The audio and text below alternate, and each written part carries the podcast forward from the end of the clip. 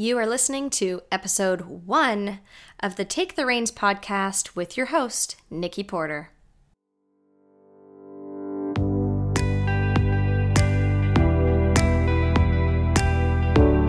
Welcome and thanks for stopping by. You're listening to Take the Reins, a weekly personal growth podcast for horse owners. If you're invested in becoming the best version of yourself in all your relationships, both human and equine, this is the spot for you. Through our conversations, you will learn how to become a stronger communicator, leader, and deepen the connection you crave both in and out of the arena. Horses have an awful lot to teach us, yet very little of it actually has to do with horses. They reflect back to you who you are emotionally, physically, and energetically.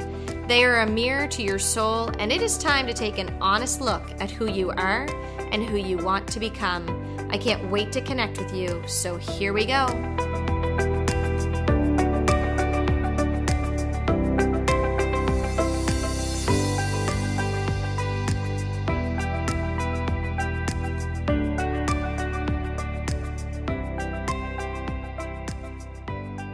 Welcome to the Take the Reins podcast. I'm thrilled to bring you a personal growth podcast created with the intention to help horse owners specifically. In the episodes to follow, you will find topics and interviews that will spark your curiosity, inspiration, and desires to explore the world of personal growth to deepen your connection to self, your equine partners, and everyone else you communicate with. I personally invite you along for this ride as we learn with each episode how to better ourselves to become the person we truly want to be in and out of the arena. It is said that horses are a mirror to our souls. What does that actually mean? And if it is true, what do we do when we don't particularly like what we see? Horses read everything about us our intention, our mood, our energy, and our confidence. When our horses behave in ways with us that frustrate or confuse us, it's important to be able to self reflect and investigate how we contribute to their behavior through a lack of patience, presence, and often perspective. When our horses show signs of anxiety, poor confidence, reactiveness, and aggression, it's an opportunity to do some personal investigation to see if we are being the present, confident, reliable leader they need. When asked why people own their horses, a common answer is that they are their therapy. They're the place they go to shut off their minds and just be. They're the thing that makes them feel most like themselves in this world. Interestingly, when asked what people struggle with the most with their horses, it seems to be the very things they believe they have those horses for in the first place. They struggle to shut off their minds and leave their worries behind them. They struggle with confidence and tuning out that nagging little voice in their head. And they struggle with the ability to work with the horse that they have that day, not the horse that they had in the past. Rather, they work defensively, reactively, and hesitantly due to fear. Fear with horses comes up in so many ways. We fear messing them up and we feel it is better to do nothing than do the wrong thing. We fear judgment, both from ourselves and others. We fear failure. We feel being hurt physically and emotionally. Fear seems to be robbing people of all the amazing benefits they know owning horses has to offer. To overcome fear, we must be able to change the way we think, and that takes time and work.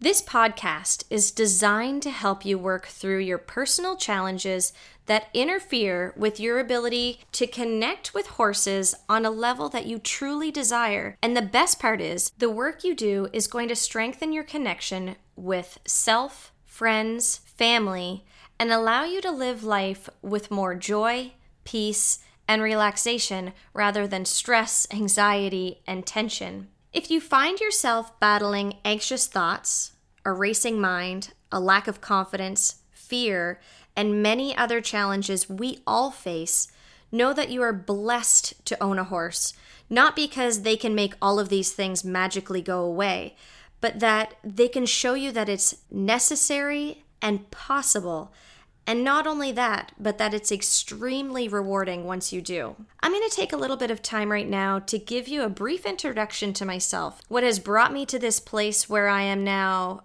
a former high school teacher turned podcast host, author, and coach. I grew up riding horses, but didn't really think about what a better connection would do for us or what would help them mentally or physically until my late 20s to early 30s. The first significant part of my horse career was focused more on how to get my horse and myself to be able to do the things physically to win the ribbons. As I transitioned from the English world to the Western world, I was intrigued by the concept of working on achieving a healthy mind in a horse as much as a healthy body, and how when I learned more about how they thought, it allowed me to better understand what was happening to them physically. Shortly after my introduction to horsemanship, I also began my own personal journey into understanding how my own mind works and the effects my thoughts, emotions, and beliefs had on my communication with myself and others. I began learning about the law of attraction, HeartMath, meditation, mindfulness, and other concepts I wished I had learned much earlier in life.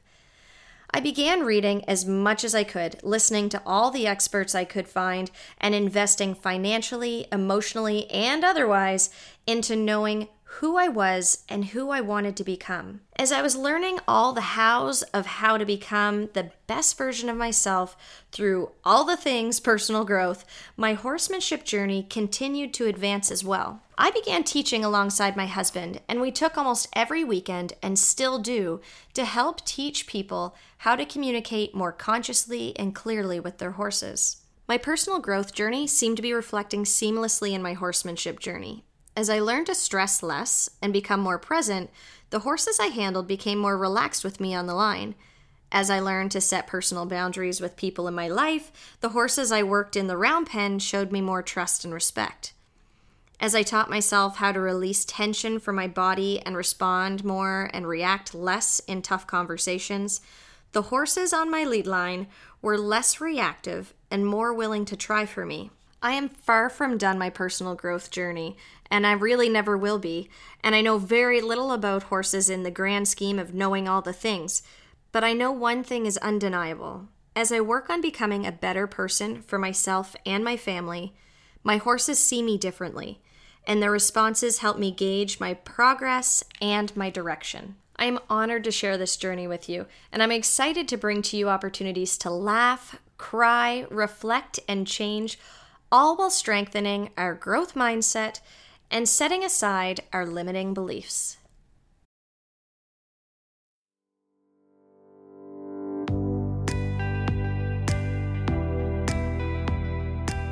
Well, that's it for today. Thank you for choosing to spend your time with me. I hope you enjoyed this episode, and if you did, please leave a review and share it with your friends. To learn more about me and what else I have on the go, skip on over to nikkiporter.ca.